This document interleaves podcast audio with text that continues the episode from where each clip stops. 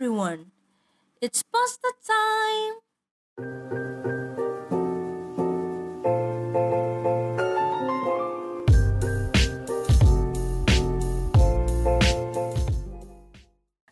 Halo warga Rema, selamat datang dan selamat mendengarkan lagi podcast Pasta Talks di episode yang ke-8 teman-teman. Welcome back bareng-bareng sama Karin di sini dan tentunya Karin gak sendirian di setiap episodenya. Kali ini narasumbernya luar biasa banget teman-teman. Kali ini Karin uh, mengajak salah satu ya, salah seorang wisudawan terbaik di UPN Veteran Jawa Timur sebagai gestar dari podcast Pasta Talks ini di episode yang ke-8 teman-teman. Nah, sedikit hint nih teman-teman buat teman-teman yang mungkin uh, familiar gitu ya kalau udah denger-denger kata-kata uh, IPK 3,97 terus denger lagi alumnus uh, Administrasi Publik UPN Veteran Jawa Timur tahun 2017 ini ya angkatan 2017 hmm, kayaknya udah familiar banget ya. Kayaknya siapa sih yang nggak kenal gitu ya.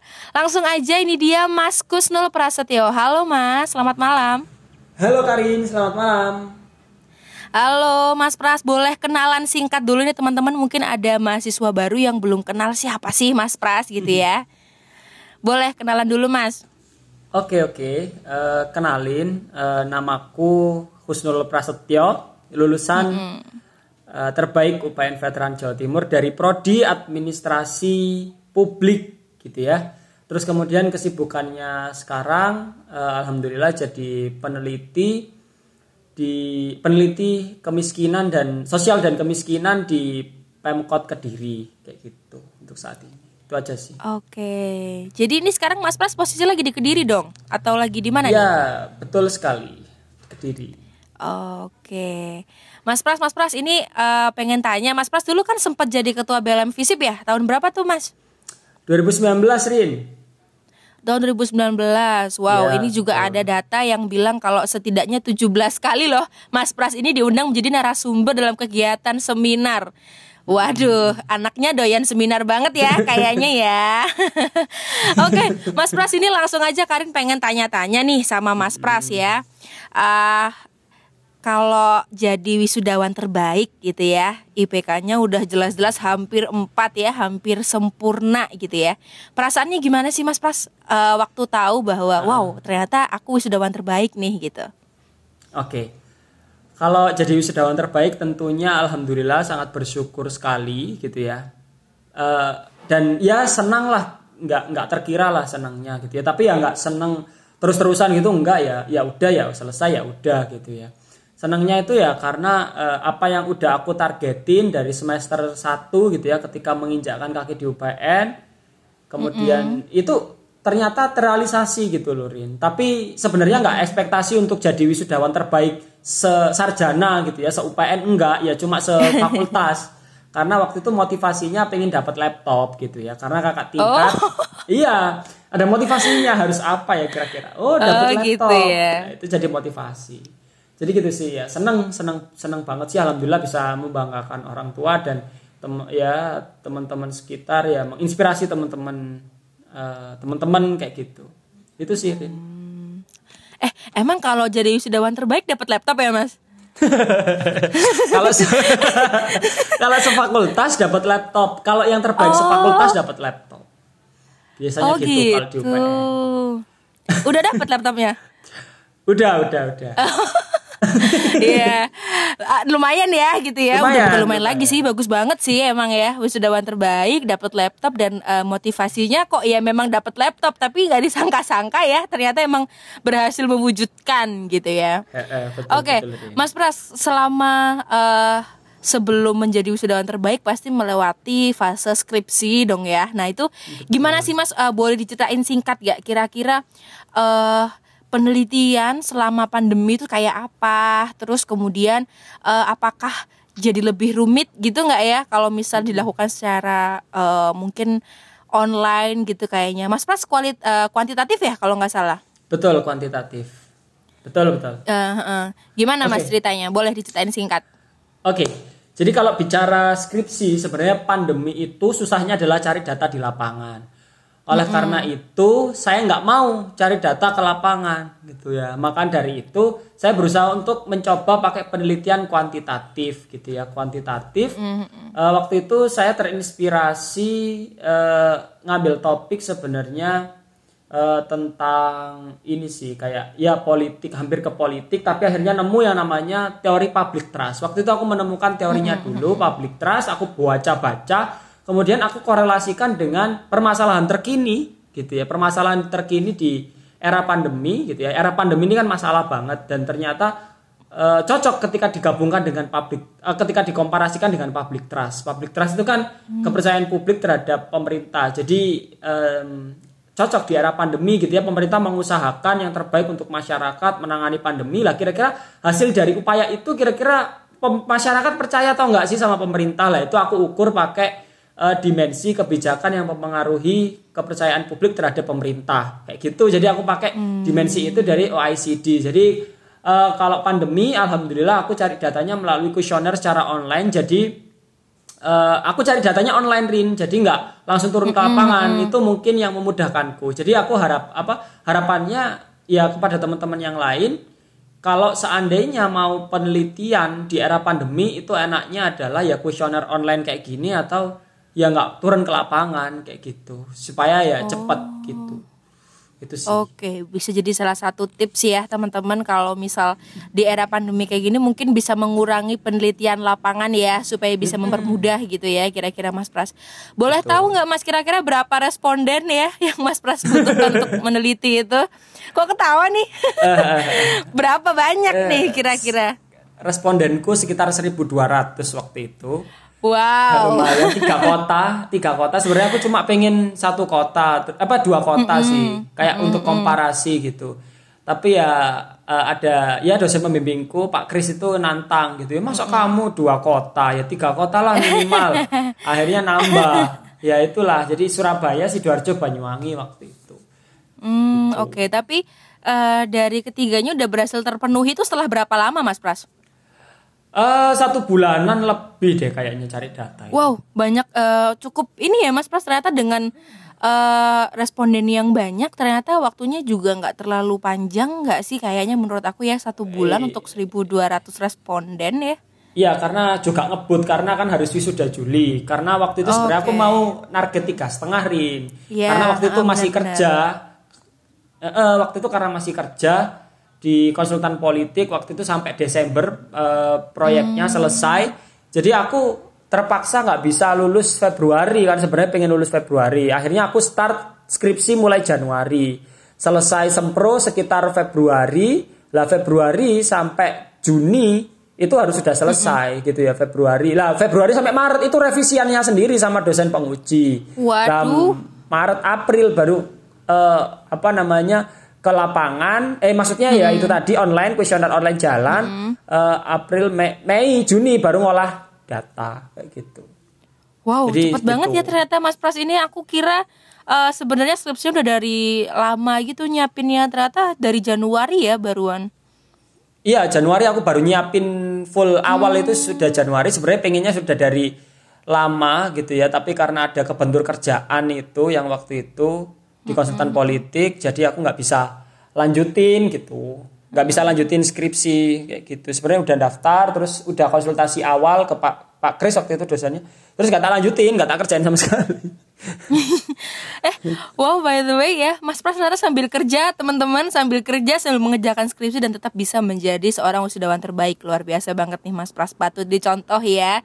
Ketekunannya waduh, waduh. begitu teman-teman. Jadi emang harus uh, kalau mau bisa uh, istilahnya mau menyelesaikan menuntaskan semua itu emang harus mau untuk bisa ini ya Mas Pras untuk nggak boleh malas dan mendapat pekerjaan ya kayaknya ya yang paling utama gitu ya. Betul betul betul. Eh terus kalau ngomong masalah uh, skripsi pasti sidang dong ya waktu sebelum uh, apa namanya selesai pengolahan data. Sidang online gimana Mas Pras perasaannya sidang okay. skripsi online?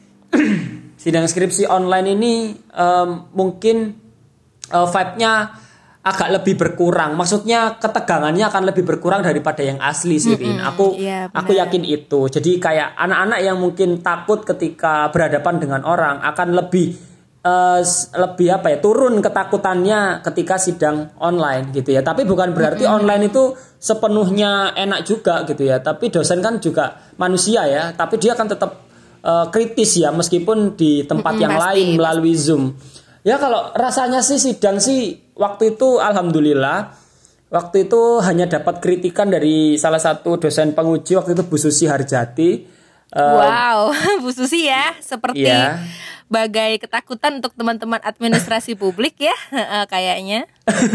gitu ya.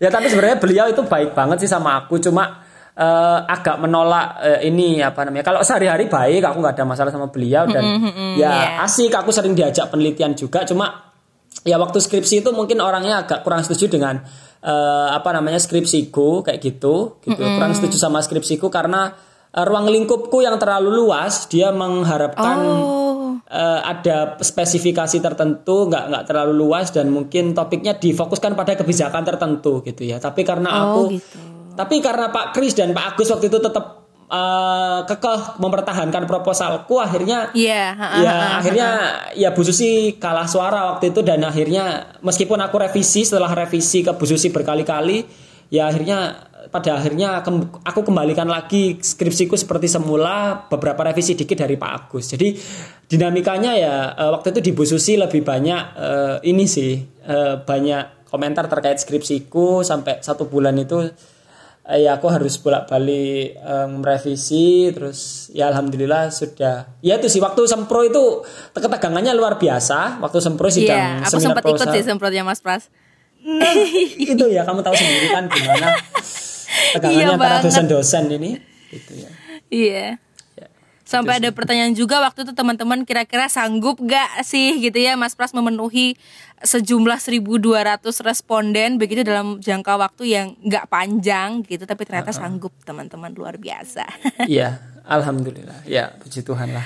Nah, Oke, okay, Mas Pras ini uh, karena sudah selesai skripsinya sudah melewati skripsi, kira-kira ada nggak sih tips and trick ya buat teman-teman di semester 7 yang mungkin sekarang sudah ambil mata kuliah skripsi, sudah uh, input dosen pembimbing atau yang lagi pusing kira-kira aku mau topik apa, mau judul apa gitu ya, lagi bingung, lagi buntu gitu intinya.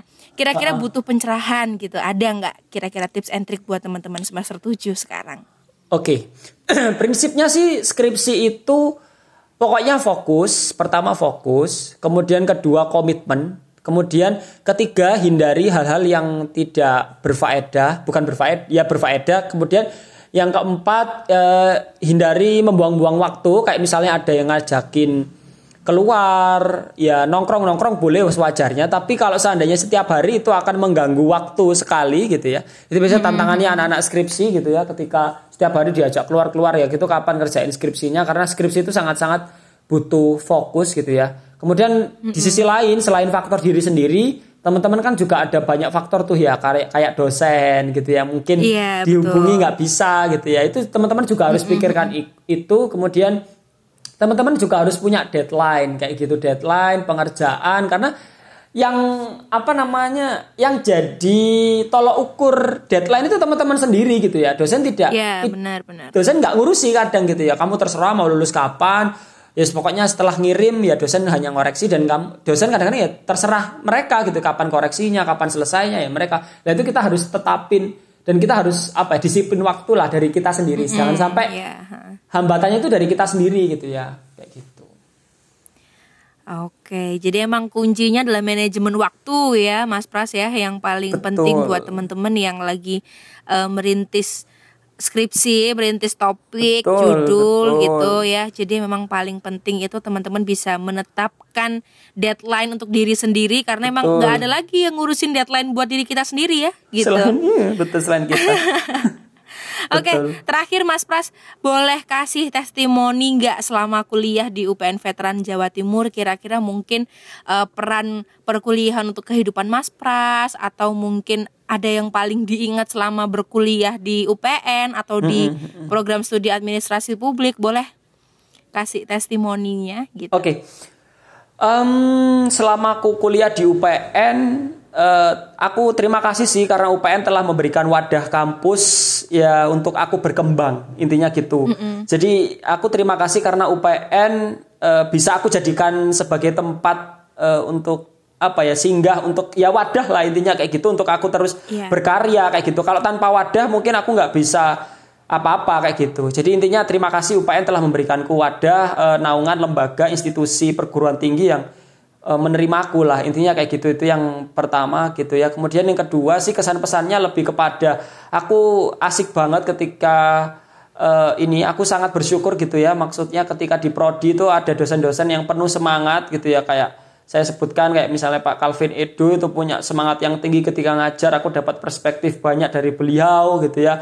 Semangatnya yeah. dan ilmu-ilmu banyak yang aku dapat dari beliau itu Pak Edo itu. Kemudian dan dosen-dosen lainnya juga tentunya kayak gitu ya. Dan Pak Kris yang punya semangat untuk uh, nulis jurnal juga. Lah ini luar biasa Pak Kris itu ambisinya luar biasa. Aku punya semangat ambisi itu dari beliau. Kalau ilmu dari Pak Edo kalau uh, disiplin dari Busri, kemudian wow. ka, jadi ya, kalau banget ya.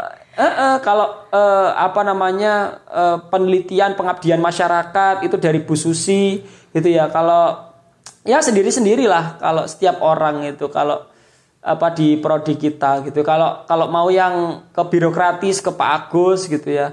Itu jadi hmm. uh, banyak yang bisa aku dapatkan dari uh, prodi kita di apa administrasi publik PN. Tapi di sisi lain aku kan nggak hanya di kampus lah.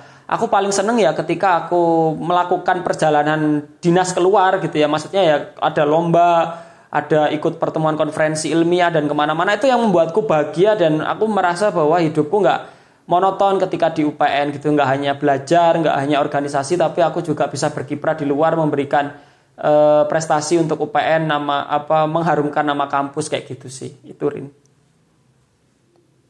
Oke, luar biasa teman-teman hari ini kita mendapatkan suatu hal yang spesial ya dari Mas Pras bahwa bagaimana uh, UPN bisa membentuk kehidupan perkuliahan Mas Pras begitu menjadikan Mas Pras ini menjadi salah satu uh, sosok yang penuh semangat, penuh ambisi untuk mengejar sesuatu yang diimpikannya. Betul-betul uh, UPN ini memberikan wadah begitu ya untuk kita semua bisa berproses gitu untuk bisa mengembangkan uh, berbagai hal yang yang pengen kita share gitu ya ke orang banyak. Dan juga uh, terima kasih banyak Mas Pras buat tips and triknya buat teman-teman yang semester 7 kunci utamanya teman-teman di semester 7 itu adalah manajemen waktu ya. Teman-teman jangan sampai menunda-nunda pekerjaan karena aspek uh, yang jadi kendala itu banyak banget ya faktor-faktornya. Mulai dari uh, dosennya yang mungkin agak sedikit slow respon atau juga dari pada saat kita melakukan penelitian yang memang kadang-kadang itu nggak selalu semulus Betul. yang kita pikirin gitu ya Mas Pras ya. Karena hmm. pasti ada aja gitu ya kalau misal uh, di era pandemi betul. eh nggak boleh penelitian di sini soalnya lagi pandemi eh nggak boleh di sini nanti takut gini takut gini bla bla bla dan segala macam itunya ya. Teman-teman segala kendala yang terjadi begitu. Jadi Terus sekali lagi terima kasih banyak untuk Mas Pras sudah mau dikepoin gitu ya kehidupan perkuliahannya sama Karin. Terima kasih banyak sudah mau datang Sama-sama. ke podcast Pasta Talks ini. Terima kasih banyak. Dan teman-teman kalau mau follow Instagramnya Mas Pras ke mana nih Mas Pras boleh dikasih tahu ke teman-teman. Iya, uh, Instagramku uh, ganti nama, ganti nama. Oh, ini ganti namanya nama. Iya, iya, kemarin sempat dihack ya. Gitu. Iya benar okay. benar benar. Instagramnya ya, Mas Pras ada itu realnya sekarang. Ada realnya sekarang, oke. Okay. At Kusnul Prasetyo Real teman-teman. Jadi teman-teman uh, Mas Pras ini di Instagram banyak sekali nge-share soal seminar-seminar begitu ya, maupun uh, berbagai kajian-kajian yang dia lakukan bersama dengan uh, beberapa organisasi gitu ya. Dan Project terdekat ini ada mm -hmm. Halo Mentorku, teman-teman dari Kementerian PSDM BEM UPN Veteran Jawa Timur. Teman-teman bisa langsung uh, cek uh. Instagramnya Mas Pras kalau misal pengen tahu informasi lebih lanjut atau juga cek Instagramnya Halo Mentorku. BEM UPN Veteran Jawa Timur. Oke teman-teman segitu dulu aja sekali Siap. lagi terima kasih banyak Mas Pras sudah Sama-sama, bisa menjadi Sukses inspirasi selalu. buat kita semua. Thank you. Dan buat teman-teman semua yang pengen request topik buat narasumber atau request topik buat kita kita semua gitu ya kira-kira mau bahas apa lagi gitu ya di podcast Pasta Talks langsung aja komen di Instagram kita at bem underscore VJT atau hit us on DM teman-teman. Oke. Okay? I'm Josephine Karina out. See you on the next episode. Bye bye.